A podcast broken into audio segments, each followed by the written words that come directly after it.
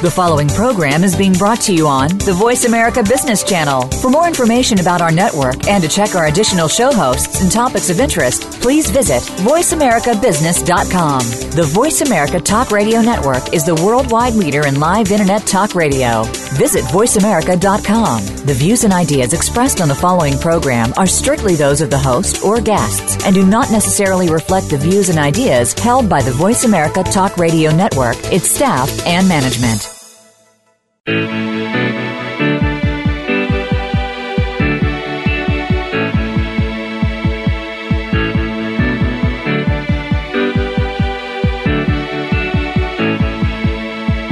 hour of the Costa Report is brought to you by Dole Food Company, the world's leading producer and distributor of fresh fruits and vegetables.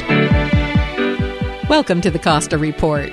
I'm Rebecca Costa, and thank you for joining me for another two hours of Straight Talk Radio. I want to extend a special welcome to members of our armed forces who are tuning in over the internet today, as well as new listeners joining us on new affiliates in Chicago, Atlanta, Portland, Philadelphia, and Florida. Thank you for making the Costa Report one of the fastest growing news programs in the country. In just a moment, former White House Chief of Staff and Governor of New Hampshire, Mr. John Sununu, will be joining us to set the record straight on George Herbert Bush's presidency, where the Pentagon stands in terms of an ISIS strategy, and whether the media has become a mouthpiece for the political left and right. But before Mr. Sununu joins us, as is my custom each week, let me tell you a little about his background. John Henry Sununu was born in Havana, Cuba. He earned his bachelor's, master's, and doctorate degrees from the Massachusetts Institute of Technology. And from 1968 to 73, he worked as the Associate Dean of the College of Engineering at Tufts University and Professor of Engineering. Dr. Sununu's foray into politics began in 1973 when he began serving in the New Hampshire House of Representatives. By 1983, he became the 75th governor of New Hampshire, where he served three consecutive terms. But Sununu was just getting warmed up. In 1989, he was appointed White House Chief of Staff for President George Herbert Bush during a controversial and largely under-examined period in American history, and something we're going to talk about later in today's program. I would be remiss in not mentioning that Mr. Sununu co hosted CNN's popular nightly news program Crossfire. And in addition to working as a chief engineer during his early years at Astrodynamics, He's also worked as the president of JHS Engineering Company, Thermal Research, and more recently, JHS Associates, and as a principal in Trinity International Partners. It's my pleasure to welcome to the Costa Report the only former White House chief of staff with an IQ that has been tested and scored in the top 99.9% of all human beings, Mr. John Sununu. Welcome to the program, Mr. Sununu. Uh, we don't need all those uh, those last statistics Thank you for having me on.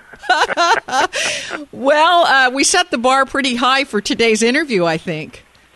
Well, I'm looking forward to it. So uh, let's get it rolling. Okay. Well, now you and I, we share something in common. Both of us come from a scientific background where we largely make our decisions based on what the, the empirical data and the laws that govern the physical universe uh, tell us. So I thought it might be interesting to open the program today by asking you how that scientific perspective may have helped you or hurt you in your political career. Well, you know, I, I'm a great believer that um, uh, an engineering education is is a great uh, fundamental education for almost anything you want to do, and uh, it teaches you how to solve problems, how to break things down into uh, analytically into a, a bunch of little pieces and solve them, and then put them all to, back together again for a grand solution. And and I think that approach. Uh, is useful everywhere, including in, in politics and in trying to administer a state, run a state, and uh, trying to deal with the tough issues around the world. I couldn't agree with you more. I think that problem solving skill is uh, is is much needed in leadership today, uh, and having that science background, I know it, it, helps me in exactly the way that you portrayed. I, I like to break things down into their simplest components and then try to see how they join together. You know, what's the connective tissue and what's really breaking down. Now, in just a moment, we're going to talk about your landmark book, The Quiet Man The Indispensable presidency of George H.W. Bush. But before we do, um, I, I feel that having more scientists, more doctors, engineers, software programmers, and other professions in government is a, is a pretty good idea. So when physicist Steve Chu, who, who I happen to know was appointed Secretary of Energy, I, I was really thrilled. But as you know, even he was unable to get a comprehensive energy uh, program put through. Um, so, given the current state in Washington, it feels that even those with objectivity, even those with a science background, they would have a difficult time getting anything done. So, I guess my question's why is that? What has changed?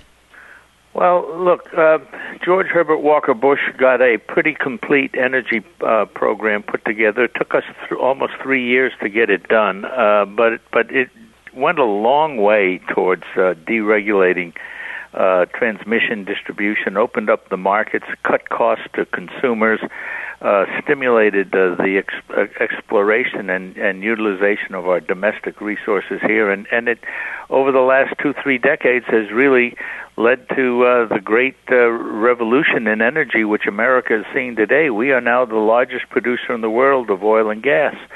One of the problems in developing an energy policy is that it touches on virtually every department of government and there are so many fingers involved in the process that that it gets very complicated. And and it really needed the commitment of a president like George Bush to personally invest his time and energy plus the fact that he understood the energy game from his uh, experience uh, in the in the petroleum business.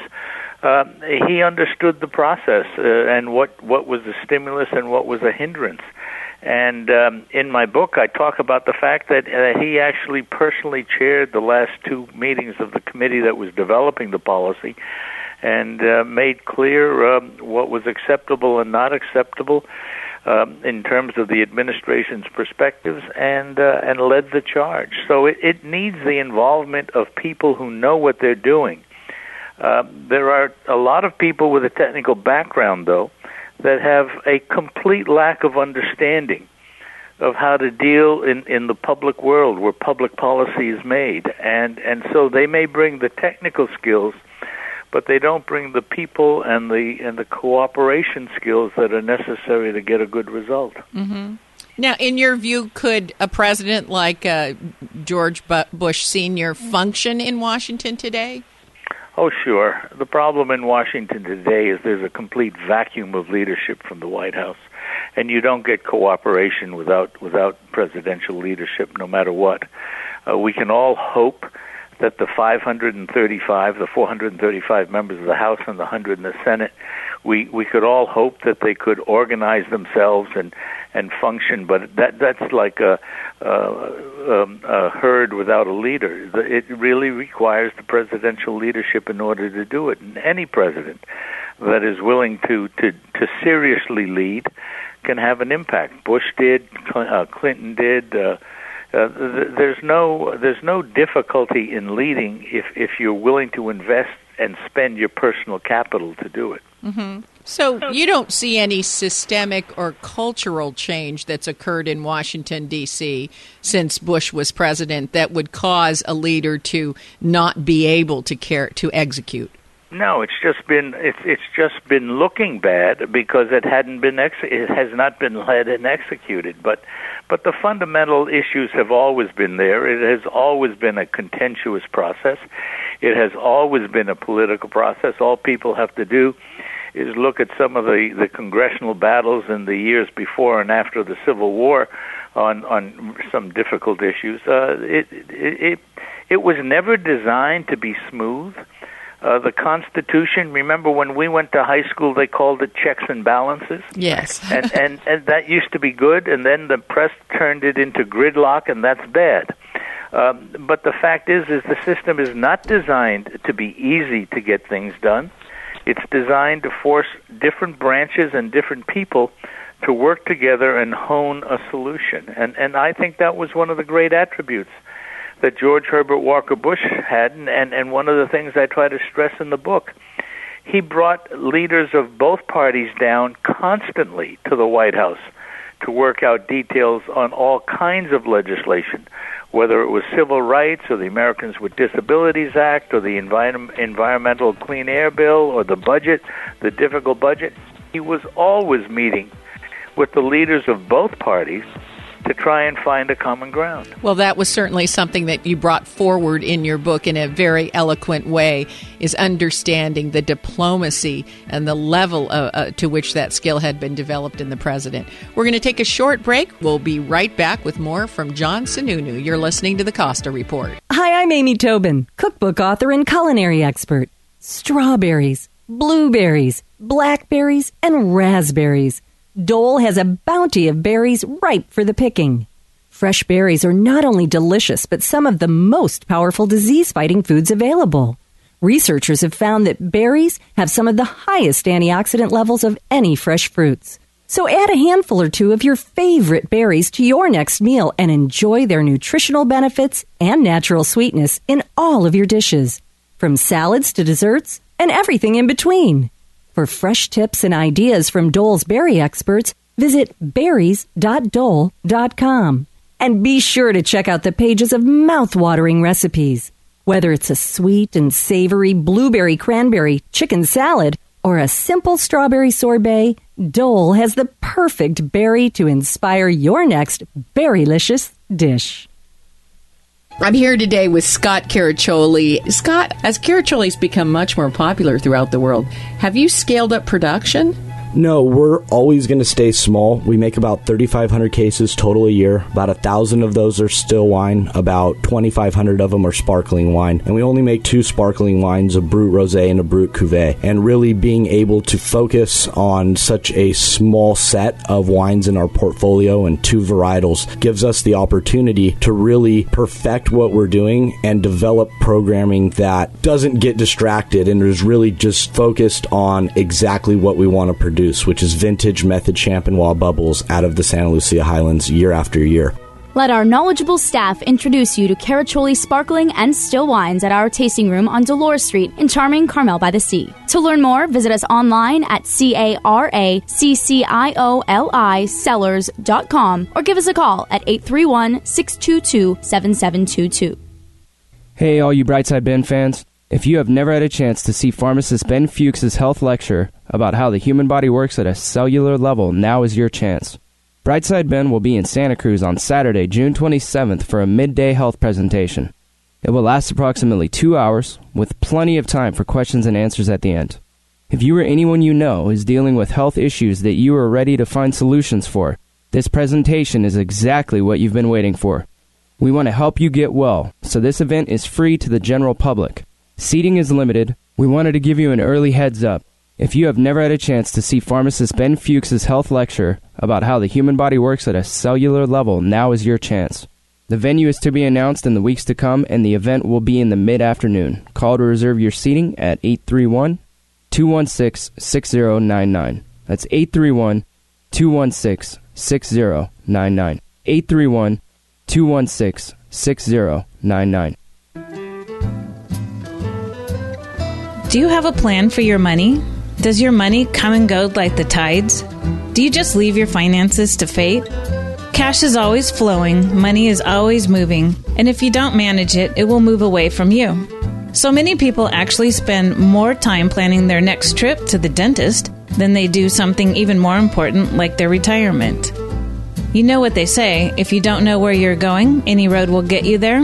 Don't leave your financial future to fate. Take charge. Listen to Money Moves every Thursday at 7 p.m. here on KSCO AM 1080. Money Moves is dedicated to providing you tips and tools so you can manage your own money effectively.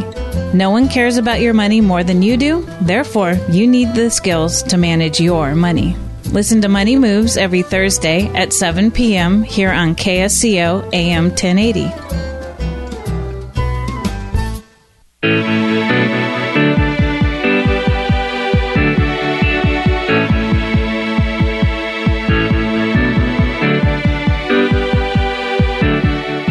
Welcome back to the Costa Report. I'm Rebecca Costa, and my guest today is former White House Chief of Staff and Governor of New Hampshire, Mr. John Sununu. And before the break, you were making the point that in addition to having technical knowledge of how to solve complex problems, a leader needs uh, highly developed diplomatic skills, and uh, something that you mentioned that President Bush uh, had uh, very, I mean, that, that he, he we truly ignore uh, how important those diplomatic skills are, not only in terms of foreign relations, but but in bringing our own country together. So I do want to congratulate you on your new book, The Quiet Man: The Indispensable Presidency of George H. W. Bush. Uh, and and in this book, you set the record straight relative to a number of myths about the former president. So, in your view, what's the biggest misunderstanding we have about Bush's presidency? I think uh, most people don't realize that, uh, in addition to being a great foreign policy president, everybody admires the way he handled the dissolution of the Soviet Union, the reunification of Germany, and fixing, uh, helping bring Europe uh, completely free and uh, getting the Soviets out of there, and, and the way he handled the Gulf War, going in and getting Saddam out, and then not not making the mistake of staying too long in Kuwait, uh, in Iraq. Most people don't realize that George Bush uh, passed more significant domestic legislation uh, than any president except Lyndon Johnson and Franklin Roosevelt, and and his impact domestically is truly as significant as it had been uh, in foreign policy. Now, I'd like to try to tie in Bush's leadership during the Gulf War to the current crisis that we face with ISIS. Uh, in your book, you tell an interesting story about Colin Powell coming to Bush at the 11th hour to request double the troops and double the financial commitment to get the job done. Can you tell us about how the former president handled that? Well, you know, we had been going through a, a fairly detailed planning process and then an implementation process. If people remember, we actually spent uh, almost uh, from August to January, uh, four months um, uh, positioning the troops over there and, and making sure that all the right resources were there. And and and about halfway through. Uh, uh, General Powell came in and, and kind of raised the stakes, uh, and he was doing the right thing. He was expressing to the president what they had determined really would be required, and he started telling him, and I don't remember the exact numbers here, but 250,000 more men and 2,000 uh, aircraft and, and, and uh, 6,000 tanks and so on. And and the president, instead of um, you know expressing displeasure at uh, the change, if you will, in in the requirements to uh, uh, meet the responsibilities, looked Colin in the eye and said, General Powell, uh, if that's what you need, you have it, and if you need any more to get the job done right, you come back and see me. Mm-hmm. And I think in doing that, the president made it clear that there would be absolutely no excuse for failure, and, and that he expected everything to be done uh, the way people made commitments to, and, and they went out and did it. And uh, I think in the past, the U.S. quite often had made mistakes in in uh, under providing uh, to the young men and women that we put in harm's way, and, and George Bush would have none of that. So, in other words, he was giving a clear message: whatever it takes. Whatever it takes, go do the job and do it right. So, getting back to ISIS, how do you think the president would handle the current crisis today? Well, I don't think he would have let it get to be the crisis today in the first place. Uh, ISIS and and a lot of the problems in the world are because in the last half dozen years we have backed away from a leadership role. We have um, uh, undernourished, if you will, our military capabilities. We've cut back on spending there. We have tried to to reduce um, uh, the investment in our national security side, and then we have been talking about uh, stepping away from a leadership role, and we use phrases like leading from behind. The rest of the world sees this. It creates a little bit of a power vacuum, and and power vacuums, influence vacuums, uh, are stimulus for for mischief, and and that's what's happened with ISIS. They saw that the U.S. was leaving Iraq uh, completely unsupported, and uh, they created a nucleus inside Iraq and now we see how it's it's it's multiplied and grown and expanded and and fought its way across that country and into Syria. and has uh, carved out, if you will, a huge swath of land. George Bush would have snuffed it out at its inception. Well, what do you say to folks who claim we can't afford to be the policing force around the world? We're, we're facing a twenty trillion dollar debt next year. Well, if you let if you let small problems, where a, a, a small investment of of uh, funds and and uh, assets can take care of the problem. If you don't do that, then they become huge problems, and even if you don't want to participate, we get dragged into at 10 and 20 times the cost.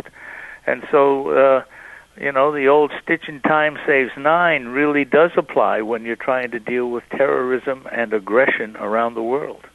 So, is this a situation where it's pay now or pay more later?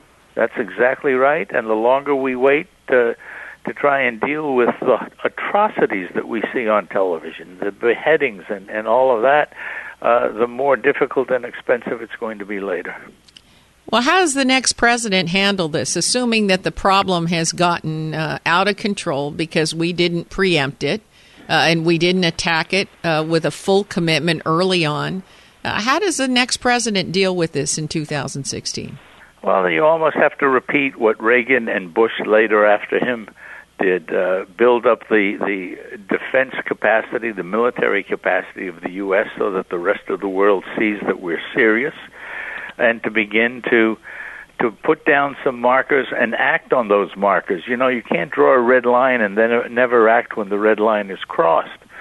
And and I think uh, the most important place to do all of that is to reassert the leadership of the U.S. Uh, with with uh, what Putin is now doing with Russia. George Bush managed uh, the coalition in Europe under NATO, worked with Gorbachev, and and really achieved. He he almost made it look too easy.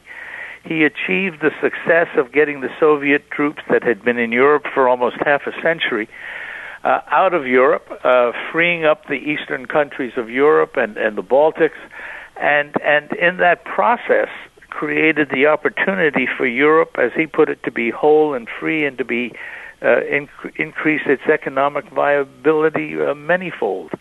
Uh, what we have been doing is signaling, whether we were doing it deliberately or out of ignorance, to Putin that we would not take action um, in, in certain areas, and certainly our inaction and inability to help the U- U- Ukrainians during the early incursions into Ukraine uh, just emboldened Putin.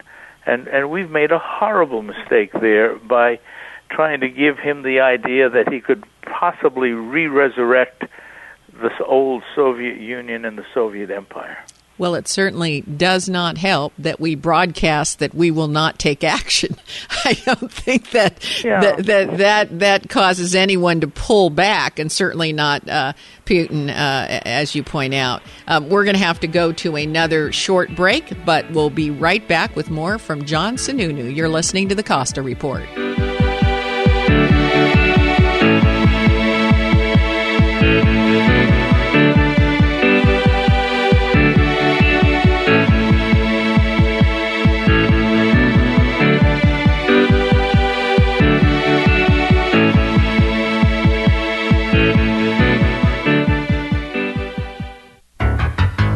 Have you checked out the Costa Report blog yet?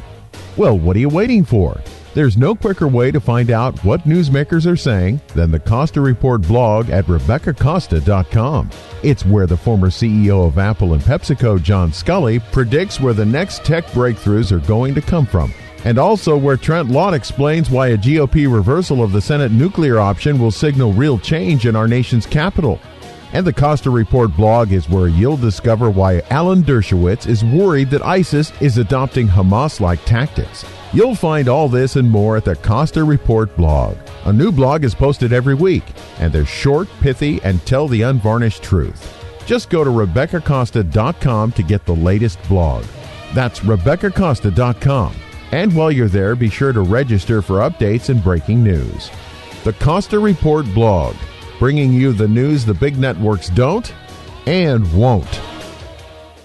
This is Mrs. Future from the Dr. Future Show. We have had Etheric Networks for 10 years, and it has always been really a stellar service. There's always a real person there if you have any need to call them. They fix things as quickly as possible. Our service has hardly ever been down, and the service is just great. We live kind of in the middle of nowhere, and there are no other mainstream bandwidth providers where we are. And Etheric is a great service. We're really lucky we have it. Thank you, Etheric Networks. KSCO Residential Special. Residential service up to 10 megabits per second, symmetric. That's up and down for $85 a month and $199 installation. With guaranteed minimum speeds and uptime, unlike our competitors. Etheric Networks. Call 650 399 4200. That's 650 399 4200. Etheric.net. That's E T H E R I C.net. Will Durst here with a few choice words about how incredible modern medicine has become. We humans are living way past the capability of our bodies to sustain us. Wasn't long ago, folks would just up and die at 35 of old age, or were victims of accidents involving livestock, not to mention plagues, pitchforks, and blue meat. Or the village would get rid of you for the greater good. Of course, the greater good was always sort of a fluid measurement, especially back when villagers were notoriously twitchy, with vivid imaginations. Look at all the scenarios they derived just from gazing at the stars. Seriously, you got Gemini the twins from nine points of light? It's not even an even number. They're supposed to be twins. Shouldn't at least be symmetrical? Oh, fraternal twins. You know what I get from the same group of stars? A spigot full of dachshunds. See, floppy ears, lip of the nozzle? The third sign of the zodiac should be dog spout. You know, most of our modern diseases existed during the Middle Ages, just tragically misdiagnosed. Pretty much every medical treatment boiled down to two possibilities put leeches on it or stake through the heart. What do you think medieval doctors carried in their bags? Leeches and stakes. Suffering from epilepsy? Possessed by the devil, stake through the heart. Dissociative identity disorder? Possessed by the devil, stake through the heart. Something as simple as allergies. He sneezes fealty to the devil. Stake through the heart. Whoa, whoa, whoa, dude, it's spring. A lot of pollen in the air. Can we at least try the leeches? You can see why people attempted to be as conventional as possible. You didn't want to be known for anything out of the ordinary. People got stakes through the heart because their tomatoes grew too big. And if you had a birthmark in the shape of a trident, forget about it. No, no, really, that's a it's a spigot full of dachshunds. Look, see the nozzle? For KSCO, I'm Will Durst.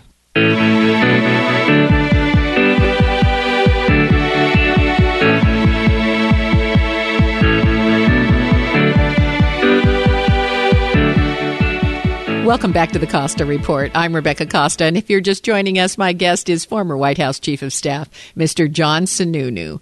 So let's switch gears for a moment and, and uh, talk about the return to Cold War relations with Russia. Uh, you describe in your book the one two punch delivered by Reagan's Strategic Defense Initiative, followed by Bush's extraordinary talents in diplomacy. Um, can you expand on how that combination brought an end to the Cold War? Well, Reagan built up the the rebuilt uh, a depleted military from uh, expanding the navy to 400 ships to rebuilding our air force capacity and and our uh, capacity of our tanks and troops on the ground. He did it across the board, and it did include uh, what what many liberals in this country kind of laughed at SDI, Star Wars. Uh, but I, I point out in my book that in one of the last dinners we had at the Kremlin. Uh, when when there was signing of the START treaty, um, a couple of the Russians uh, got a little bit inebriated and uh, and started ranting and raving. Uh, they were not happy with what Gorbachev were do, was doing, but in particular, they started attacking Reagan and his SDI because they felt they couldn't keep up economically with the U.S. and they they particularly mentioned SDI and I always thought that was interesting that in the U.S. there wasn't much respect for SDI, and in the Soviet Union they were scared to death of it. But I always felt SDI was a, a better marketing uh, event than it was reality. well, it, it, it, it has not come to fruition, but it certainly at that time had the Russians quite nervous the point is is that that Reagan's phrase "peace through strength," which he and George Bush really believed in, um, uh, is is in fact uh, an effective mantra. Uh, and it and it is, uh, if implemented correctly, in the long run, saves rather than costs. Uh, George Bush knew that the U.S.'s superior military capacity gave him a, a bargaining position that was advantageous in dealing with Gorbachev because he knew that Gorbachev knew that he had problems.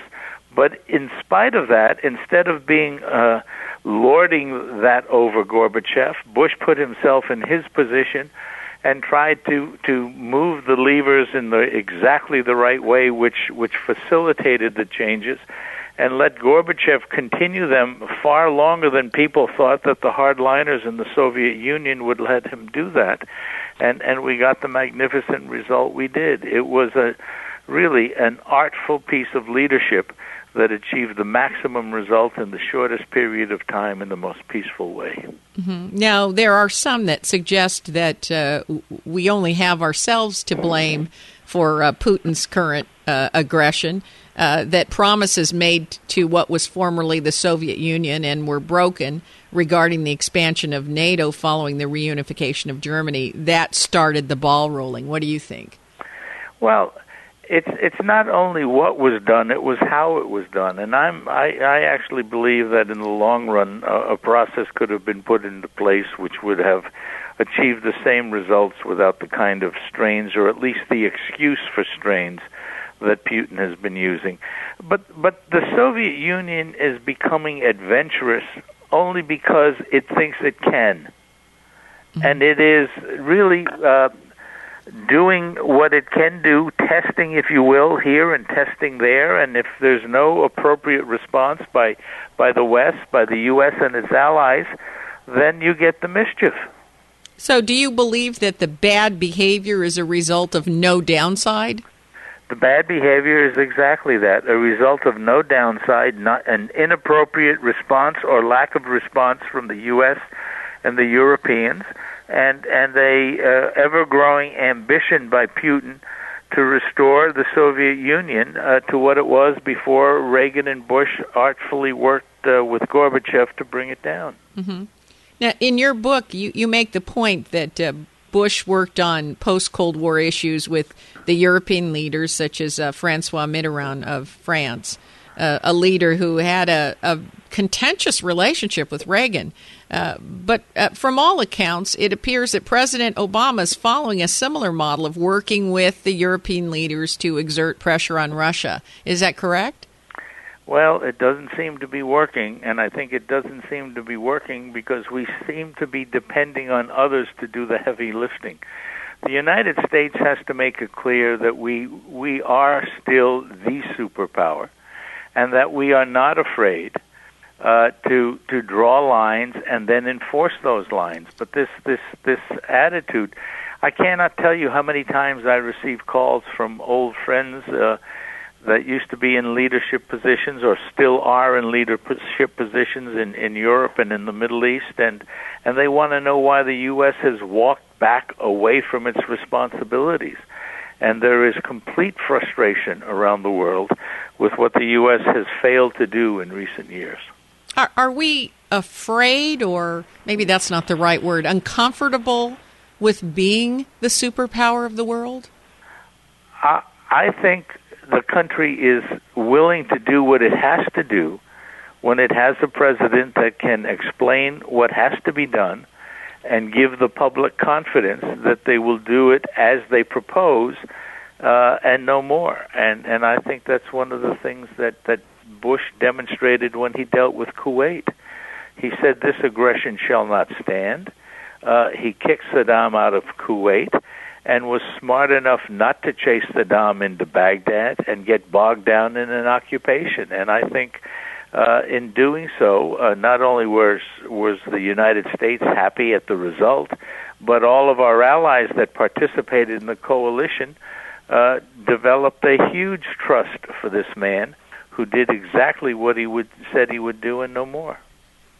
you will admit that it's a tough role to be the superpower of the world. I mean, you don't want to appear as a bully that's getting involved in everybody else's business. It is a tough role, but it's a required role in order to produce stability.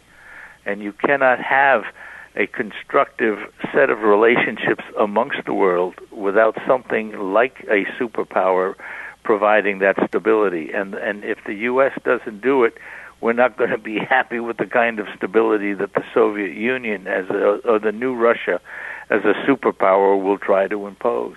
Isn't there another way to do that? Isn't there a, a, a, way to just show a shining example of a company that's or a country that's well managed and where people are thriving and have people want to adopt that form of government and that form of life? Try try and use that example with ISIS. well, I, no, I, you know, I sound, off, I sound in an ideal naive, world. in an ideal world, that may be a practical way of doing it. But we live in a real world where there are still a lot of not very nice people. And not very nice people do not respond to the example you've given. Nice, not very nice people need to be shown that they will not be able to succeed if they do things that the rest of the world doesn't like. Mm-hmm. Well, it, it, it again, I get back to the role of being a superpower really needs to be discussed and understood and accepted and then some um, policies put around that. I'm not really sure what our foreign policy is anymore. Uh, well, it, it almost feels as though we deal with things on a one off basis and we don't have a general philosophy about how we can, intend to engage in other with other countries. I think that's one of the tragedies of not getting a second term for George Herbert Walker Bush because he really did have a grasp of of the whole and understood uh, the global needs as well as specific particular needs. Mm-hmm. And and uh, you know um, Reagan wasn't Reagan until he got elected. Bush wasn't Bush until he got to be president. We can only hope that one of the very talented people that are running today uh, may bring that kind of leadership back into the game and help fix things. Well, uh, th- that leads us to uh, taking one uh, last break.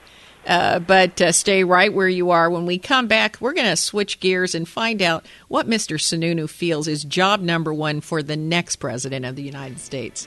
You're listening to the Costa Report.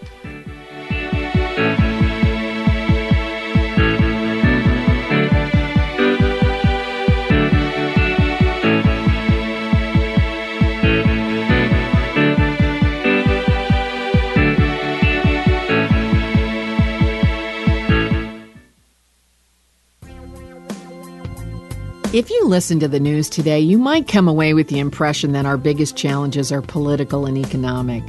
But if this were true, then countries which have different political and economic systems would be facing different problems. But they aren't.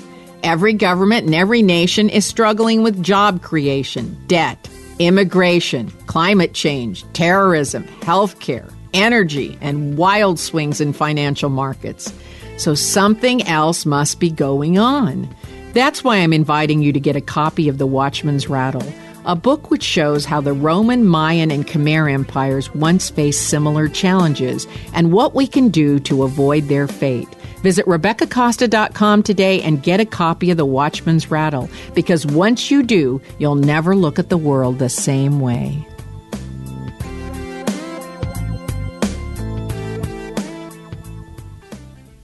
In the opening of All Quiet on the Western Front, Erich Maria Remarque wrote, This book is to be neither an accusation nor a confession, and least of all, an adventure, for death is not an adventure to those who stand face to face with it. It will simply try to tell of a generation of men who, even though they may have escaped its shells, were destroyed by the war. Today, Project Healing Waters offers men and women that have escaped the shells of war the opportunity to heal by teaching our returning veterans to fly fish in some of the most beautiful, tranquil rivers in our country. These natural surroundings have the ability to restore the human spirit, and with your help, Project Healing Waters is able to reach out to thousands of our men and women in the military every year. For information on how you can help, go to projecthealingwaters.org. Please give and give generously to those who have put their lives on the line for you. That's projecthealingwaters.org. Help those who have escaped the shells of war and need your help to come all the way back.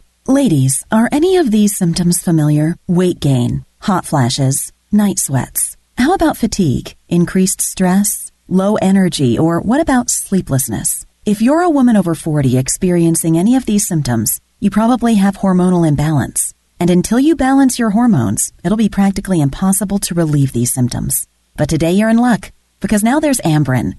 Amberen is a clinical breakthrough shown to restore hormonal balance in women over 40 to help relieve hot flashes, sleeplessness, and stress, give you more energy, and even help with weight management. Amberen is the number one choice for women over 40 who want to naturally restore hormonal balance. Over half a million women have tried Amberen, and now we'd like you to try it too, completely risk-free. That's right, 100% risk free. To receive your risk free trial of Amberen, call right now at 1 800 269 3935. That's 1 800 269 3935. 1 800 269 3935. Shirt Crafter, your one stop print shop, has been locally owned and operated in Santa Cruz for a decade, providing custom design services to help you build your brand. Shirt Crafter provides top of the line custom screen printing, digital printing, embroidery, stickers, banners, business cards, and so much more. They carry top quality brands of gear from t shirts and polos to sweatshirts and ball caps. Whether you're outfitting your softball team or team building for your business, Shirt Crafter has it all.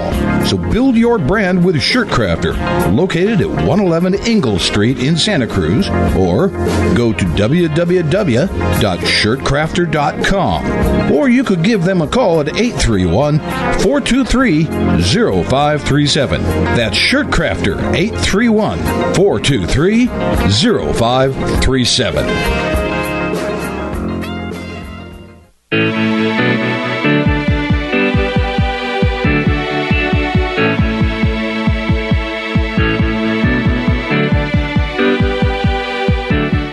Welcome back to the Costa Report. I'm Rebecca Costa, and my guest today is John Sununu. So I can't let you go without asking you to weigh in on the current GOP presidential lineup. Um, do, do, you see anyone with the diplomatic skills that you describe George Herbert Bush as having in your book?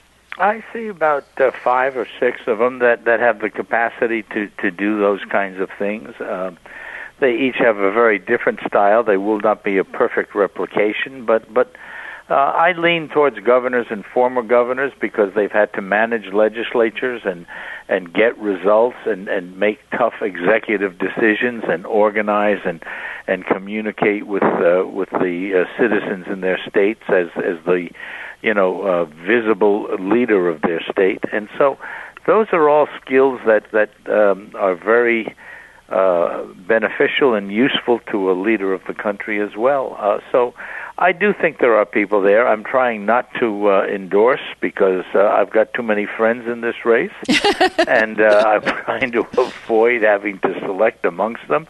But I'm willing to, you know, they stop by and I try and give them whatever little advice I can, uh, because I hope the process will produce. Um, uh, the very best that we can offer America, and, and, and we will determine that over the next 10, 12 months uh, before the November election in 2016.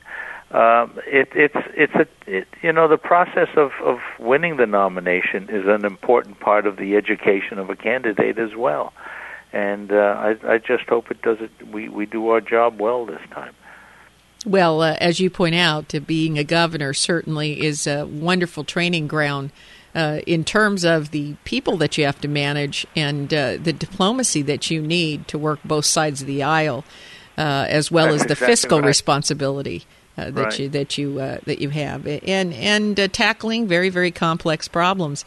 Now, in the last two elections, uh, there's no question race was a big issue, and in this coming election, gender seems to be the hot button. But um, I, I worry that we that we may be getting away from what really matters here, which is the real qualifications of the candidate. Um, frankly, as a woman, I, I really don't care if someone's male, female, white, Hispanic, black, short, tall, born with a silver spoon, or, or they worked their way up from poverty. I mean, the the last thing that I'd like to see is people voting on the the basis of race or gender or other things that they, that people may have been born with. How do we get people off that topic? Well, that's up to the candidates, and and you are absolutely correct. We seem to have been voting on everything but substance, and and frankly, we've we've almost governed on everything but substance. The all those little slices and dices that you've talked about there, in, in terms of the population, are real, and I do think that we have in recent years. Um, uh, created problems because people were taking political advantage of pitting the rich against the middle class, the middle class against the poor, battles amongst the races. Uh, uh, it, it, we, we've sliced and diced ourselves back into a, a fragmented society, and, and one of the challenges for the next president is to bring us all back together again. But, but you know, I keep telling people, and I, you know, folks don't always appreciate this, but an incompetent woman, an incompetent Hispanic, an incompetent black candidate isn't going to do us any good an incompetent anything. Uh, Th- that's an, my point. An incompetent, incompetent white male, an incompetent white male is not going to do us any good. What we need to do is find somebody that can do the job, and we have to stop voting on on style and other things and start voting on substance. You're right.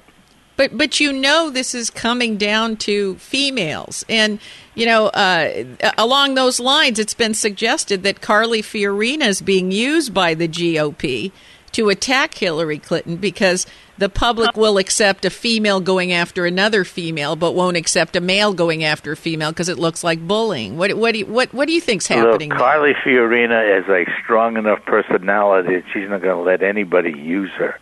she is running for president. Uh, she is doing a great job talking about issues. She is differentiating with Mrs. Clinton on issues. Uh, if you listen to Carly, she is extremely specific when she criticizes and extremely specific when she puts issues forth. So, yes, uh, in a way, it, it removes the the uh, uh, uh, invisible shield of protection that Mrs. Clinton seems to have when a male voices it. But but if that's true, well, all the better. Uh, it, it at least allows people to focus then on the substance rather than the gender difference. And so. Uh, Carly's doing a good job because Carly is a talented and capable person. Uh, she, you know, she's in this race. She's seriously in the race, uh, and and just a good example of the fact that the Republican Party has a great variety of of uh, folks in the race that that are all capable people. Well, that's well said. I, you know, I I agree with you. Uh, if anybody's ever known Carly Fiorina, she can't really be used and won't be used, uh, and uh, can certainly stand on her own two feet. Uh, and and I think that there is a difference in perception when males aggress on a female candidate versus a, fe- a, a fellow female doing it. Um, so there may be value, particularly in the debates uh, that take place. Uh, we are almost out of time. Do you have a website, Mr. Sununu, where listeners can go to stay current on your activities? And no, they... no, no, I'm trying to stay invisible and hidden, but the best way. I, I do show up occasionally on the radio and TV, and uh, but uh, I, I do hope uh, people uh, who are looking for some good summer reading will take a look at uh, The Quiet Man. I, I, I meant it as a tribute to a president that I think was extraordinary. I tried to give people some of the inside uh, scoop on how a White House functions, and uh, it, I'm told it's easy reading, it's interesting reading, but the reason I stress it is that it really tells you uh, that we can have good people that can be great presidents, and this is almost a handbook on, on how the next president should operate. Uh, and I would concur with that. I enjoyed the book very much, and it is a wonderful summer read. Uh, that's The Quiet Man, and it is uh, available on Amazon. Unfortunately, that's all the time that we have left. But before we say goodbye, I want to take this opportunity to thank you for your service to our nation. Thank you, Mr. Sununu. Well, thank you. But I had a ball doing it. It was it was absolute fun, and uh, uh, you know, in a way that that that explains that sometimes you get best results when you're doing what you love. There you go. And and let's hope that we get more leaders like you that are doing what they really love for the right reasons. Thank you so much for joining right. us today. Thank you for having me. Bye bye. If your station is leaving us after the first hour and you have a question or a comment to make about our interview with John Sununu, you can email me at RebeccaCosta.com or drop me a note on Facebook, Twitter, and LinkedIn. And if you missed the full interview with Mr. Sununu or any of our other previous guests, remember you can download episodes of the Costa Report from our website at RebeccaCosta.com and also Apple iTunes, Podbean, and YouTube. And don't forget to take a look at the radio blog that we post on our website every week. That's also at RebeccaCosta.com. Uh, it's uh, it's right there with along with dozens of videos and other content that you can enjoy. If you learned a thing or two from our uh, guest today, I can promise you you'll learn a lot more by going to our website, which is easy to remember, myname.com. And before we wind up the first hour of the program today, let me also remind you to pick up your copy of The Watchman's Rattle if you have not done so. An autograph book, it not only makes for a special gift, it's also inexpensive and it keeps excellent programming like the interview you just heard today on the air. 100% of the proceeds from the book, not 50, not 99%, 100% goes toward keeping independent journalism healthy and alive in the country. We accept no funding from the government or from special interest groups, and in this way, we're able to offer you an opportunity to hear from guests from both the left and the right. We censor no one's point of view, no matter how much we agree or disagree with them, because we do not censor their right to speak. And I know that is sometimes confusing and makes us vulnerable to accusations at the Costa report. It leans to the left or the right. Well, you have my word, we don't lean either way. In just this last week, we had former HUD Secretary for Clinton Henry Cisneros as our guest, and then that was followed by NRA advocate Ted Nugent. So I think we can all agree that's about as diverse a guest selection as you're going to hear on any radio or television program in the country.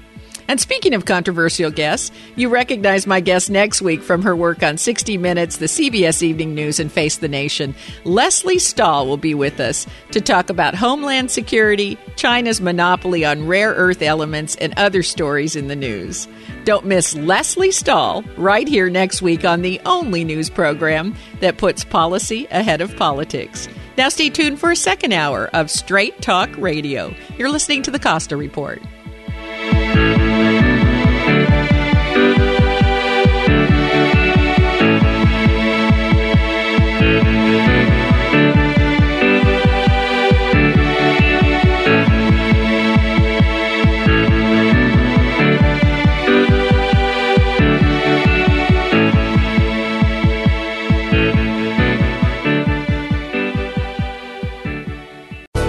Thanks again for listening to the preceding program brought to you on the Voice America Business Channel. For more information about our network and to check out additional show hosts and topics of interest, please visit voiceamericabusiness.com.